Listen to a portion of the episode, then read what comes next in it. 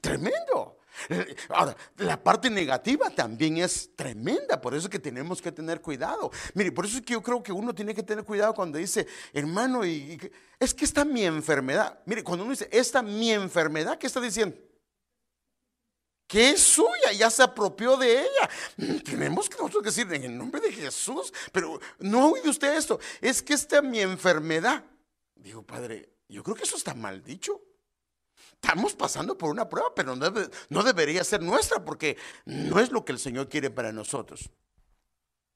Entonces, una persona que ha alcanzado madurez, mire, y en esto me quiero enfocar. Segunda de Corintios capítulo 10, versículo del 3 al 5, en la versión textual, a cuarta edición. Porque aunque vivimos en la carne, y Pablo sabe eso, no militamos, o sea, militar es pelear o luchar, no militamos según la carne. Porque las armas de nuestra milicia o de nuestra guerra no son carnales. Ahora, mire cómo lo dice Pablo, sino poderosas en Dios. Son poderosas. O sea que las armas que el Señor nos ha dado son poderosas. Pero aquí es donde quiero llevarlo yo. ¿Para qué son poderosas? Para destrucción de fortalezas, derribando razonamientos. Estas armas son poderosas de parte de Dios para derribar fortalezas. O sea que estas armas pueden derribar estas fortalezas y eh, destruir estas fortalezas y derribar los razonamientos. Ahora, ¿qué es una fortaleza? Una fortaleza puede ser, mire, una manera de pensar de alguien que ha sido libre de algo y de alguna manera, o que estuvo expuesto a algo y de alguna manera seguir, seguir cautivo en su mente. Por ejemplo, tal vez no le ha ido bien en algunos años haciendo negocios o trabajando en algunas áreas. Y ya en su mente no, es que cada vez que yo hago eso, siempre me va mal. O sea, cuando usted dice, siempre me va mal, entonces se está profetizando, porque la Biblia dice que en parte hablamos y en parte profetizamos. Entonces nosotros venimos y cuando vamos a hablar con alguien, si ya nos pasó algo, esperamos el resultado que se nos dio anteriormente. Y cuando alguien ha sido expuesto por mucho tiempo a algo, tiene el problema que ese pensamiento se pudo haber vuelto una fortaleza. Y si se volvió una fortaleza, le va a ser difícil salir de ahí. Por ejemplo, si alguien sufrió de menosprecio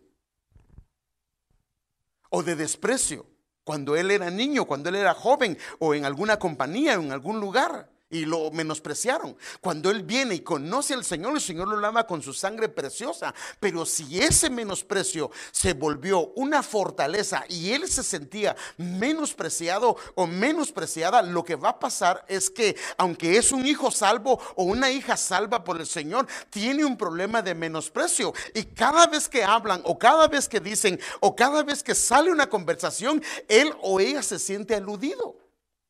Y ese esa fortaleza le está haciendo daño.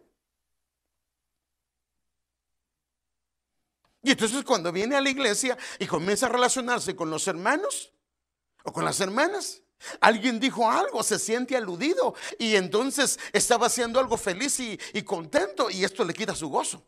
Y el enemigo ya se dio cuenta porque se formó esa fortaleza, como ese pensamiento vino a anidarse y no se sacó, eh, ¿qué, hace un, ave? Comienza a hacer nido. Entonces comienza a crear una fortaleza. Y cuando se crea una fortaleza es difícil porque una fortaleza, una manera de pensar crea patrones de conducta. Y entonces comenzamos a proceder en base a lo que ya está establecido. Por eso la Biblia nos llama a que nos renovemos en el entendimiento, en la mente, para que el alma, lo que está grabado, lo que está programado, reciba un una nueva información y lo viejo salga y comencemos a operar con un, como un nuevo pensar. Por eso la Biblia dice que al que está en Cristo, nueva criatura es, pero tiene que haber una renovación porque somos una nueva creación. O sea que a veces somos una nueva creación, pero hay todavía fortalezas que están haciéndonos pedazos. Y si no lo arregla, si no lo destruye con el poder que el Señor nos ha dado, nos va a dar serios problemas. ¿Me pueden dejar por favor la pantalla?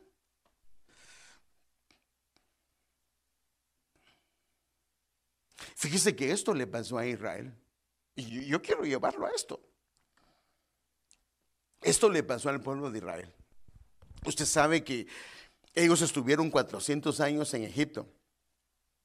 No los 400 años se subieron de esclavos, pero la Biblia dice, fíjese qué tremendo, la Biblia dice que por lo menos un buen tiempo el faraón los redujo a esclavitud a tal grado que ellos llegaron a estar en una condición que cuando Moisés los quiso libertar, ya no querían ser libres.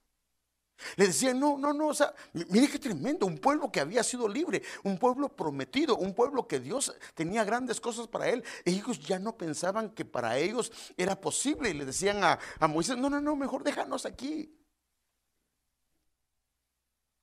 Ahora, ¿qué pasó? Salieron, pero esa fortaleza de esclavo la llevaron en su mente. Entonces, cuando ellos comenzaron a ir por el desierto, como esa fortaleza no fue derribada, fíjese pues, fueron derribados los muros externos. Egipto lo reducieron a la, a la pobreza. O sea, el faraón no quería y Dios mandó las plagas necesarias hasta que lo redujo, hasta que el hombre se, eh, eh, su orgullo lo llevó hasta abajo, hasta que liberó a su pueblo. Salió su pueblo, pero su pueblo traía una fortaleza en su mente. Y cuando fueron libres, fueron al desierto. Y entonces nosotros vemos varias cosas. Mire, lo tremendo de ellos es que ellos iban nada menos que todos los días la columna de fuego. Y como hemos hablado, imagínense que si eran 600 mil hombres a pie. Los hombres no eran como ahora, que tienen dos, tres hijos. Eh, la mayoría eran fructíferos porque no habían tantas enfermedades. Haga de cuenta que tenían unos cinco hijos por, hombre, porque solo habla de 600 mil hombres. O sea que ese pueblo era aproximadamente 3 millones de personas. Ahora, una lámpara para iluminar a 3 millones de personas, ¿de qué tamaño cree que puede ser? Tiene que ser grande. Ay, Padre Santo. Me pasé aquí. Tiene que ser grande. Entonces tenía un tamaño de grandote. Y todos los días durante su caminata en el desierto, ahí anduvo. Ahora, ¿qué pasó? ¿Qué fue lo que pasó? La nube estaba ahí, la roca estaba ahí, el agua estaba ahí, el Señor estaba ahí, el maná estaba ahí. Pero ellos, como su fortaleza no fue quitada, en Éxodo 16:3, en la versión TLA, dice: Le decían, Ustedes nos han traído a este desierto para matarnos de hambre. Y estaba Dios con ellos. El maná estaba, las codornices estaban. Ellos pensaban que eh, Moisés y Aarón se querían enseñorear de eso. Eso está en números 16:13. O sea que ellos comenzaron a tener problemas y comenzaron a pensar de Dios que Dios los había sacado de Egipto para llevarlos al desierto y matarlos ahí. Y les dijo, mejor nos hubiera sido regresar. Por eso es que lo primero cuando se debilitaban, ese es el problema de las fortalezas. Lo primero que quiere hacer era regresar a, Egipto porque se había vuelto una fortaleza. Entonces cuando una persona regresa a un mismo lugar, ya cuando Dios lo ha sacado, es porque hay una fortaleza y hay que derribarla. Y esa fortaleza crea patrones de conducta. Y este, fíjese qué tremendo, como esta, fíjese, ningún pueblo congregacionalmente ha oído la voz de Dios como lo oyeron ellos. Ellos dice la Biblia que Moisés los sacó delante de Dios y Dios hablaba y el pueblo escuchaba. Todo el mundo escuchaba la voz de Dios. Y aún así no fue suficiente porque había una fortaleza mental. Y esto le afectó en todo el camino a tal grado que lo que ellos pensaban, ese es el problema, esta es mi enfermedad, o lo que ellos pensaban, dije, aquí nos va a dejar tirados el Señor, aquí nos va a dejar tirados el Señor. ¿Sabe qué pasó? Todos quedaron postrados en el desierto, a excepción de los que dijeron ellos que iban a quedar, que eran los niños. Pero todos, hasta, hasta que murió el último, así lo dice la Biblia. Esta es la razón por la que Dios quiere que destruyamos toda fortaleza que impide que nosotros hagamos lo que el Señor nos ha mandado hacer. Ahora, hay fortalezas que se fueron pensamientos que se anidaron, se hicieron fuertes y están bien arraigadas. Y hay razonamientos que hay que derribarlos que son contrarios al Señor. Sigamos leyendo. Segunda Corintios 10 del 13 al 5.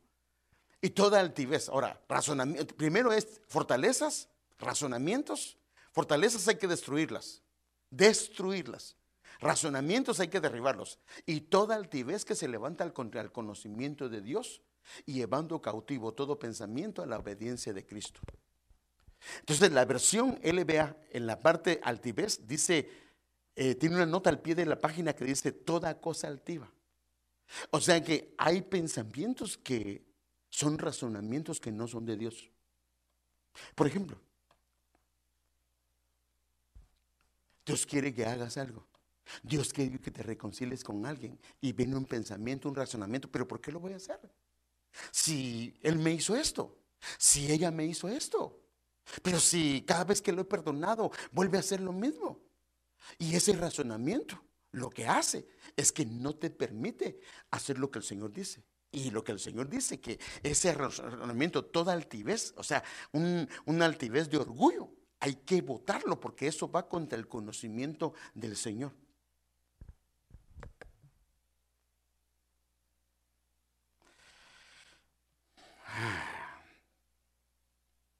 Por ejemplo, puede venir, ¿por qué me tengo que humillar? ¿Por qué otra vez? Que se humille él, que se humille ella. ¿Por qué lo tengo que volver a hacer? ¿Acaso también él no es hijo de Dios? ¿Acaso ella no es hija de Dios? Sí, pero a ti te ha hablado el Señor. ¿Y por qué siempre tengo que humillarme? ¿Por qué los otros no? Pues si, Dios te ha hablado así. Entonces el final de este versículo, que es ahí donde eh, nos estamos enfocando, es el que yo quiero que veamos. Aquí nos dice qué es lo que debemos de hacer. Con la autoridad. Ahora, claro, esto no lo hace un niño. Tiene que haber crecido en el Señor. Porque un niño va a dejar anidar cualquier pensamiento. E, ejemplo, haga de cuenta que el pastor no le llamó. Se me pasó, no le llamé esta semana o, hace dos semanas. El pastor no me quiere. De pena que el pastor ni un cero a la izquierda. ¿Quién dice? Tal vez se me olvidó. Pero ahí es donde tenemos que traer este pensamiento llevarlo cautivo y eso, no, pero antes me ha llamado. No, pero cuando le he preguntado algo, sí me ha respondido. Agarras el pensamiento, lo agarras a la luz de lo que el Señor te dice y lo echas fuera. Y si no te ha llamado, de todas maneras tienes un Padre Celestial. Entonces, ahí es donde tenemos nosotros que tener cuidado. Entonces, fíjese, tenemos que tomar con autoridad este pensamiento pasarlo. Aquí está el asunto. Esta es la razón por qué necesitamos leer la escritura. Porque viene el pensamiento del enemigo. Lo pasamos a la luz del Señor y dice, no, no, no, no, esto no es lo que dice el Señor. Nos damos cuenta que no es de Dios y lo desechamos. Porque si no lo desechamos, ese pensamiento va a crear una fortaleza y después se nos va a hacer complicado, porque como es un pensamiento, se arraiga en los sentimientos. Y se crea un vínculo entre pensamiento y sentimiento, pero no es un vínculo bueno, sino es un vínculo incorrecto. Entonces aquí lo que dice es, si el pensamiento no es del Señor, debo de llevarlo cautivo a la obediencia del Señor. Déjenme darle un ejemplo de esto. ¿Cómo llevo un pensamiento cautivo? Por ejemplo, el pensamiento es, esto es el fin. Ya no hay más. Esto es lo que me pasó. Eh, eh, eh, de plano que... No, no, no, no. ¿Qué dice? Entonces, eso es lo que viene en la mente. Eso es lo que viene el dardo del enemigo a través de la mente o a través de los sentimientos. Ese es el fin, ya no hay esperanza. No, no, no. En Romanos 8:28, ahí recuerdo, el Señor dice que, que a los que aman a Dios, todas las cosas les ayudan a bien. Entonces no es el fin, porque tengo un Padre que dice que todas las cosas a los que aman a Dios les ayudan a bien. Aún los desastres, aún los inconvenientes, aún las, circunstancias, aún las adversidades, aún las enfermedades, todo ayuda para bien. Dos, ya no hay esperanza para mí. No. ¿Por qué? Porque Jeremías 29, 11 dice, yo sé los pensamientos que tengo acerca de vosotros, declara el Señor, planes de bienestar y no de, de, calamidad para darnos un futuro y una esperanza. O sea que cuando viene el pensamiento, ya no hay esperanza para mí, ¿no es cierto? Por eso es que viene, es que el enemigo siempre lo va a mandar. Pero si dejamos, sí, hombre, sí, hombre, sí, hombre, sí, hombre. O comenzamos, sí me quieren, no me quieren. No, Él nos ha dado pruebas de que nos ama.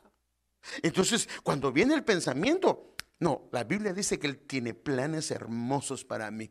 Pero es que este es un desastre, no importa. Pero Él dice que tiene planes hermosos para mí, porque aún en el desastre, mire, y esto es lo hermoso, cuando llegamos a pensar como pensaba Job, aunque me matara, del polvo me levantará.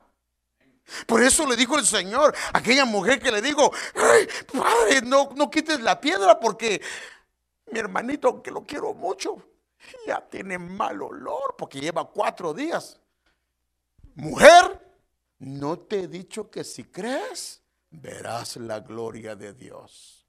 Entonces nuestra mente mira una cosa, nuestros pensamientos miran, eh, sienten, eh, perdón, perciben una cosa, nuestros sentimientos, pero es ahí donde llevamos lo que está pasando a la luz de lo que el Señor ha dicho. Y si el Señor ha dicho lo contrario, rechazamos, llevamos cautivo. Esto es lo que el Señor quiere que agarremos con la autoridad. Este pensamiento dice, no, este no es de Dios y lo echamos fuera.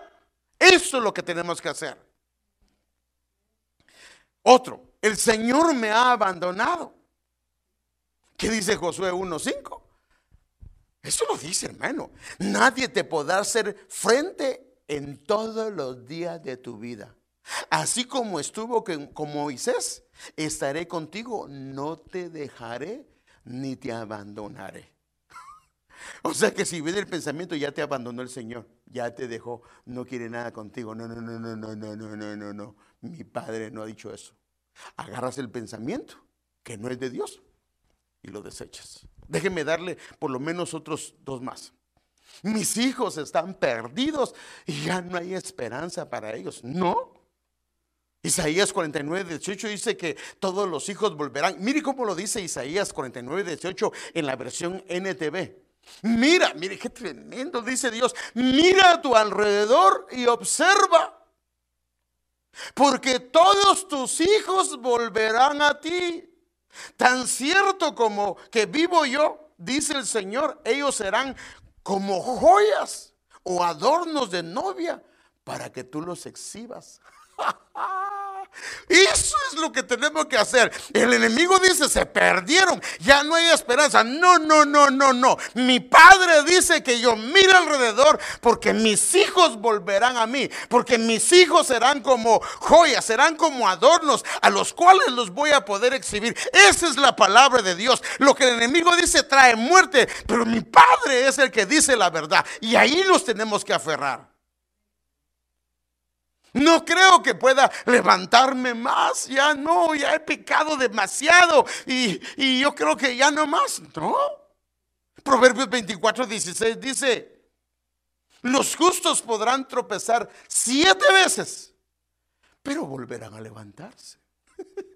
Siete veces cae, siete lo levanta, porque para el Señor no hay nada imposible. Y cuando sus hijos claman, si lo hacemos nosotros, que somos padres imperfectos, cuando un hijo falla, cuando una hija falla, cuando alguien se equivoca, y cuando hay amor en nuestro corazón, le extendemos nuestra misericordia, habiendo tantos defectos en nosotros. Imagínense nuestro Padre.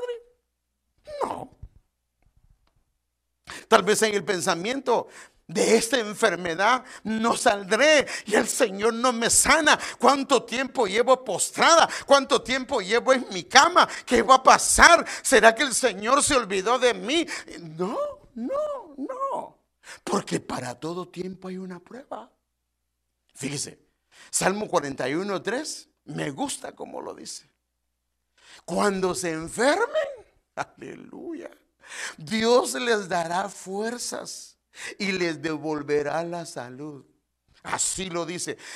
Pero el enemigo dice que así te vas a quedar. No, no. Mi padre lo que dice es que cuando me enferme, Él me va a devolver mi salud. En la versión eh, eh, de las Américas dice, el Señor los sostendrá en su lecho de enfermo. En su enfermedad restaurará su salud. El salmo, ese mismo salmo en la Reina Valera contemporánea dice, cuando esté enfermo el Señor lo sustentará. O sea que en medio de la enfermedad el Señor te va a hablar. En medio de la enfermedad el Señor va a abrir tu oído. En medio de la enfermedad vas a ver la gloria del Señor porque Él lo ha prometido, hermano amado. Él va a mostrarse tal vez como nunca lo habías conocido. El Señor se va a mostrar de una manera especial y dice, y suavizará sus males mientras recobra su salud. Y termino con la NTV y dice, el Señor los atiende cuando están enfermos y les devuelve su salud. O sea que lo que se comió el pulgón, lo que se comió el saltón, lo que se comió el, el revoltón, mm, mi padre dice, mi padre dice que no lo devolverá. es que ya me desechó el Señor porque los llamados que yo tenía no, no, no, no. La Biblia dice que los dones y los llamamientos de Dios son irrevocables. El enemigo dice una cosa, pero lo que mi padre dice es otra cosa. Amén. Entonces el Señor quiere que llevemos todo pensamiento cautivo a su obediencia. Fíjese, quiero que veamos en otras versiones lo que dice este pensamiento. ¿Qué es lo que debemos de hacer? Llevando cautivo todo pensamiento a la obediencia de Cristo. En la versión Biblia Jerusalén dice, y reducimos, mire, ¿qué está el asunto? Agarramos el pensamiento, lo reducimos a cautiverio, reducimos a cautiverio todo entendimiento. He entendido que esto lo dice, no, dice, agarramos el entendimiento que, que hemos adquirido, sometiéndolo a Cristo. Y si nuestro Señor dice, no, mi hijo, no te preocupes, yo te voy a ayudar, eso es suficiente. Mira otra versión lo que dice. Y llevamos cautivo todo pensamiento para que se someta a Cristo. Entonces el pensamiento lo agarramos, lo traemos a Cristo. ¿Y qué dice mi Señor? Mi Señor dice, no, no, no, esto es todo lo contrario a lo que dice mi Señor. Fuera. ¿Cuántas cosas nos libraríamos si tan solo hacemos lo que Él dice? Pero ¿qué hacemos? El enemigo nos mete una mentira no la agarramos. O nos la dice a través de fulano, nos lo dice a través de Mengano, que nos va a ir mal, que Dios ya no nos va a ayudar. ¿Y qué pasa? Nos la agarramos. Y el enemigo está risa y risa. No. Mire otra, mire otra versión lo que dice de este pasaje. Todo pensamiento humano, ah, si vino un pensamiento humano, ese todo pensamiento humano, ¿qué hacemos? Lo sometemos debajo de los pies del Señor para que le obedezca a Él. Si ese pensamiento no es del Señor, no le va a obedecer. ¿Qué cree que va a pasar? Va a salir huyendo. Otro, la versión ausejo. pero esto es lo que, mi hermano, que no se vuelva solamente un versículo bonito. Apresamos todo pensamiento para someterlo a Cristo. O sea que hay que tomarlo. No dejarlo, bueno, ni modo, pues eso dicen. No, no, no, no, no, no. Otra versión, la BNP dice, hacemos prisionero a todo razonamiento. Hay un razonamiento que está dando vueltas en mi cabeza y, y no, no, no, no, no.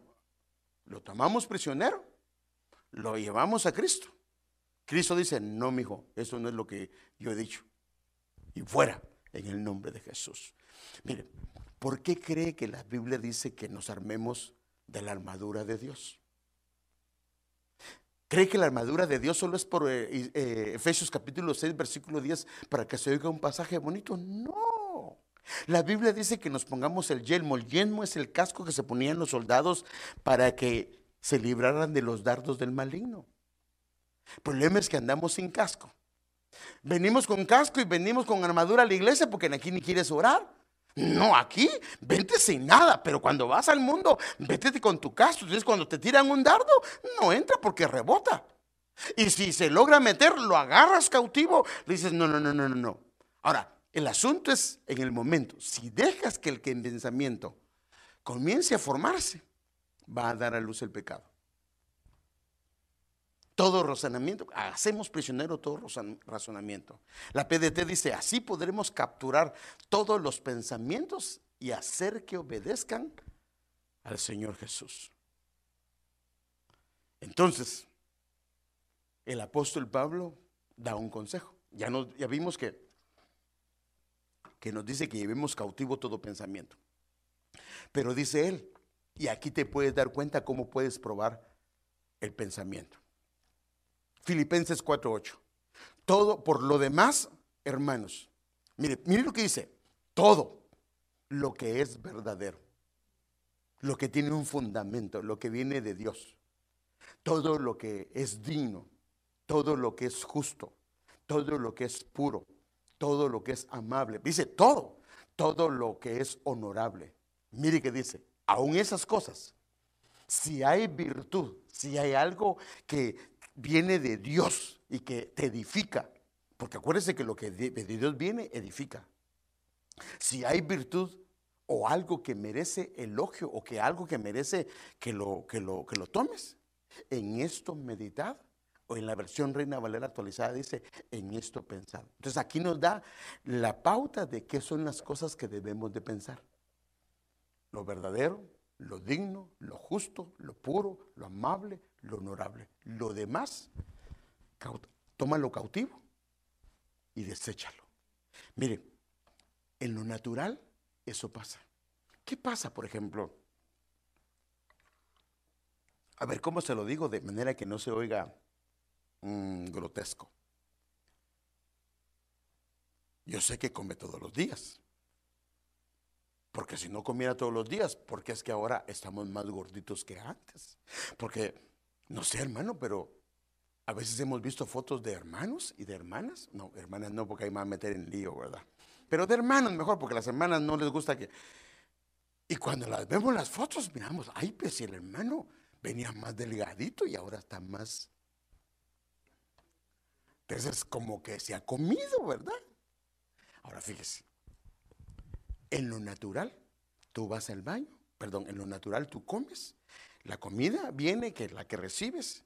Tu estómago se encarga de separarla, agarra los nutrientes, las vitaminas, las lleva a todo su cuerpo. Y lo que no sirve, el estómago viene y lo desecha. Y mínimo una persona va, por lo menos, decir que los que están muy bien de su estómago y de su sistema digestivo, eh, van por lo menos dos o tres veces al, baño a desechar. Ahora, ¿qué pasa si una persona come y no desecha? ¿Qué es lo que va a pasar? Se va a enfermar, puede ser gravísimo, puede ser hasta letal. Entonces, cuando nosotros, alguien nos está hablando, agarremos, comámoslo. Mm, aquí hay muerte, hay muerte en la olla. que hay muerte en la olla. No, no, eso fuera. Y lo bueno, tomarlo. Sepamos distinguir, esto no está bien. Por ejemplo, estamos en una conversación y esta conversación mm, ya sabemos por dónde va. No, no, no, no. Eh, cambiemos la plática, cambiemos la conversación. ¿Por qué? Porque hay muerte en la olla. Si sigo comiendo, entonces va a venir muerte. Entonces, en el momento que está pasando, Dios nos da la capacidad de distinguir. Mm, esto no está bien, esto no está bien, no, no sabe bien, puede traer muerte. Lo agarramos y lo desechamos. Esto es lo que tenemos que hacer. Entonces, ¿cuántas veces hemos estado con problemas? Porque hay pensamientos que se han anidado por mucho tiempo. Pensamientos que ahora nos dimos cuenta por qué permití que ese pensamiento se anidara en mi corazón. Entonces Dios nos quiere hacer libres, hermano. Y si hay una fortaleza, si hay un razonamiento, si hay una altivez, porque fíjese, son diferentes niveles. Dios lo que quiere es que con la autoridad que te ha dado Dios, que agarres esa fortaleza y en el nombre de Jesús se va, porque esa te está inhabilitando, te va a estorbar, te va a hacer tropezar, te va a ver las cosas que Dios hace como malas. Hermano, ellos llegaron a pensar que Dios los había sacado para matarlos. Nosotros ahora vemos que nada que ver. Pero ese era el pensamiento de ellos. Pero ¿dónde se dio? Se dio en Egipto. Eso se encargó el enemigo, que es figura del, del faraón de hacer que se creara una fortaleza en su mente. Entonces la pregunta es, ¿no será que en tu mente hay fortalezas? Y esas son las que no te han dejado servirle al Señor. ¿No será que esas son las que te han inhabilitado en tu propia casa? ¿No será que esas no te han permitido que la iglesia te desarrolles? Porque está ahí, no, no me van a tomar en cuenta. Eh, siempre que pido, siempre me niegan. ¿No será? Ahora, tal vez sí, pero yo le quiero decir algo. Yo le quiero decir algo, hermano. ¿Quién es el que, eh, lo sabemos, quién es el que quita y pone? Él es el que quita y pone reyes, ¿sí o no? Si Dios te quiere en un lugar, aunque se oponga al fulano y venga, es más, si se opone y no te quiere, hasta él lo pueden quitar.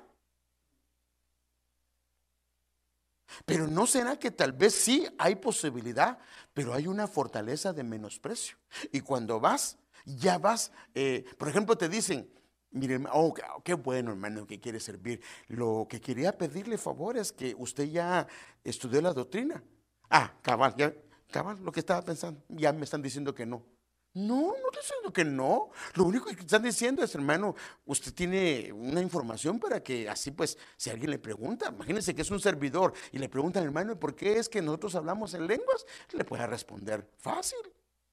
Imagínense que eh, una pregunta que le hagan, pero cuando viene una fortaleza, una respuesta, la recibe como un no y no era un no, sino solo era una pregunta de que, hermano, ya esto, ya aquello. No, no, de plano que no me quieren.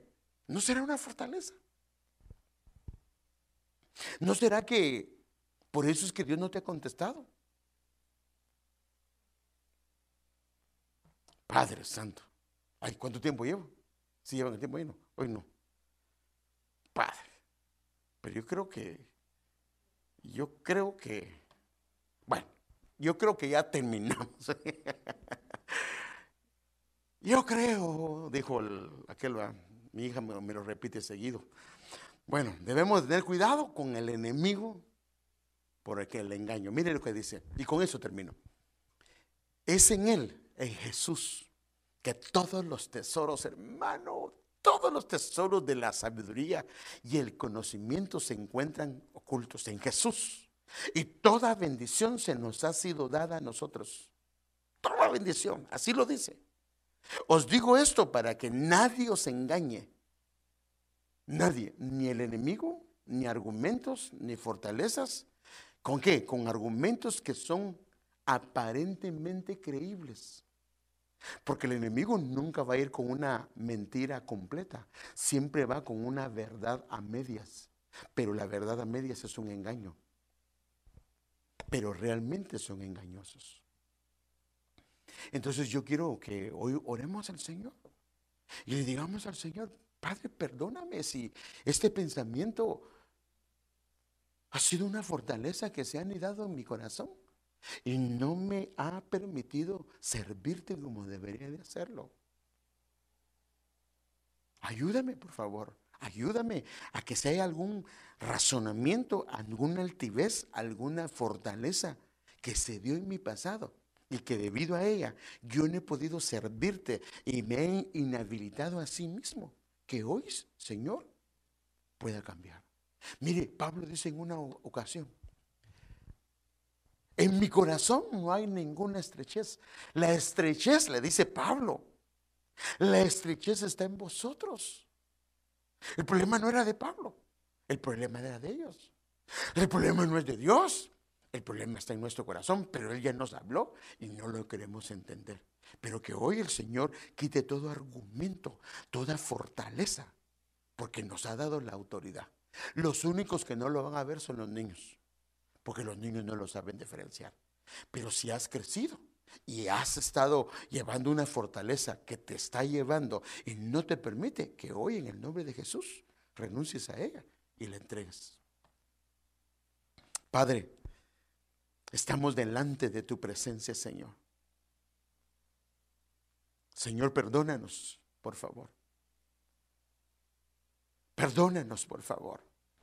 Si ha habido una fortaleza que se ha anidado en nuestro corazón, en nuestra mente. Si ha habido un razonamiento que lo recibimos, tal vez en nuestra niñez, tal vez en nuestra juventud, tal vez en alguna etapa, tal vez en algún fracaso. O tal vez debido a fracasos de nuestra vida se han anidado fortalezas, razonamientos que son contrarios a lo que tu palabra dice. Pero hoy, Señor, yo te pido que todo ese razonamiento, toda esa altivez, toda esa fortaleza, la derrimbamos, la destruimos en el nombre de Jesús, porque tu palabra lo que dice es que hay esperanza para nosotros. Tu palabra lo que dice es que tú tienes planes de bien para nuestras vidas. Planes maravillosos, planes esperanzadores tienes para nosotros. Que tu palabra lo que dice es que tú no nos has dejado, que aunque nosotros seamos infieles, tú permaneces fiel. Tú no te puedes negar a ti mismo. Señor, por favor, si alguien eh, ha venido a su mente que de esta enfermedad no va a salir o que de esta enfermedad puede venir muerte, tu palabra no dice así. Tu palabra lo que dice es que de ahí nos levantarás. De ahí restaurarás nuestra salud. De ahí nos devolverás la salud y nos sustentarás con tu presencia, con tu fuerza, con tu fortaleza. Y aunque no miremos, Vamos a ver al invisible. Aunque no logremos oír, vamos a oír tu voz, porque tu palabra no regresa vacía. Hoy, Señor, en el nombre de Jesús, todo pensamiento del enemigo lo descartamos, Señor. Lo desechamos, Señor. Lo tomamos cautivo en el nombre de Jesús y lo mandamos al abismo, Señor. Y todo lo que es puro, todo lo que es honesto, todo lo que es digno, todo lo que es amable, todo lo que es honorable, todo lo que hay virtud, en ello queremos pensar, en ello queremos meditar, Señor. Y lo pedimos por por favor, llévanos a la roca que es más alta que nosotros y queremos estar parados ahí, queremos estar seguros ahí, Señor. Por favor, Padre, lo pedimos en el nombre de Jesús. Señor, bendecimos a tu pueblo. Cuídalo. Guárdalo en sus casas, en sus hogares, Señor, y bendice a tu pueblo, Señor, que tus bendiciones lleguen a cada uno de ellos. En el nombre de Jesús los bendecimos y damos las gracias, Padre. Amén y amén. Que el Señor me los bendiga y salúdeme a los niños porque se portaron muy bien. Bendiciones.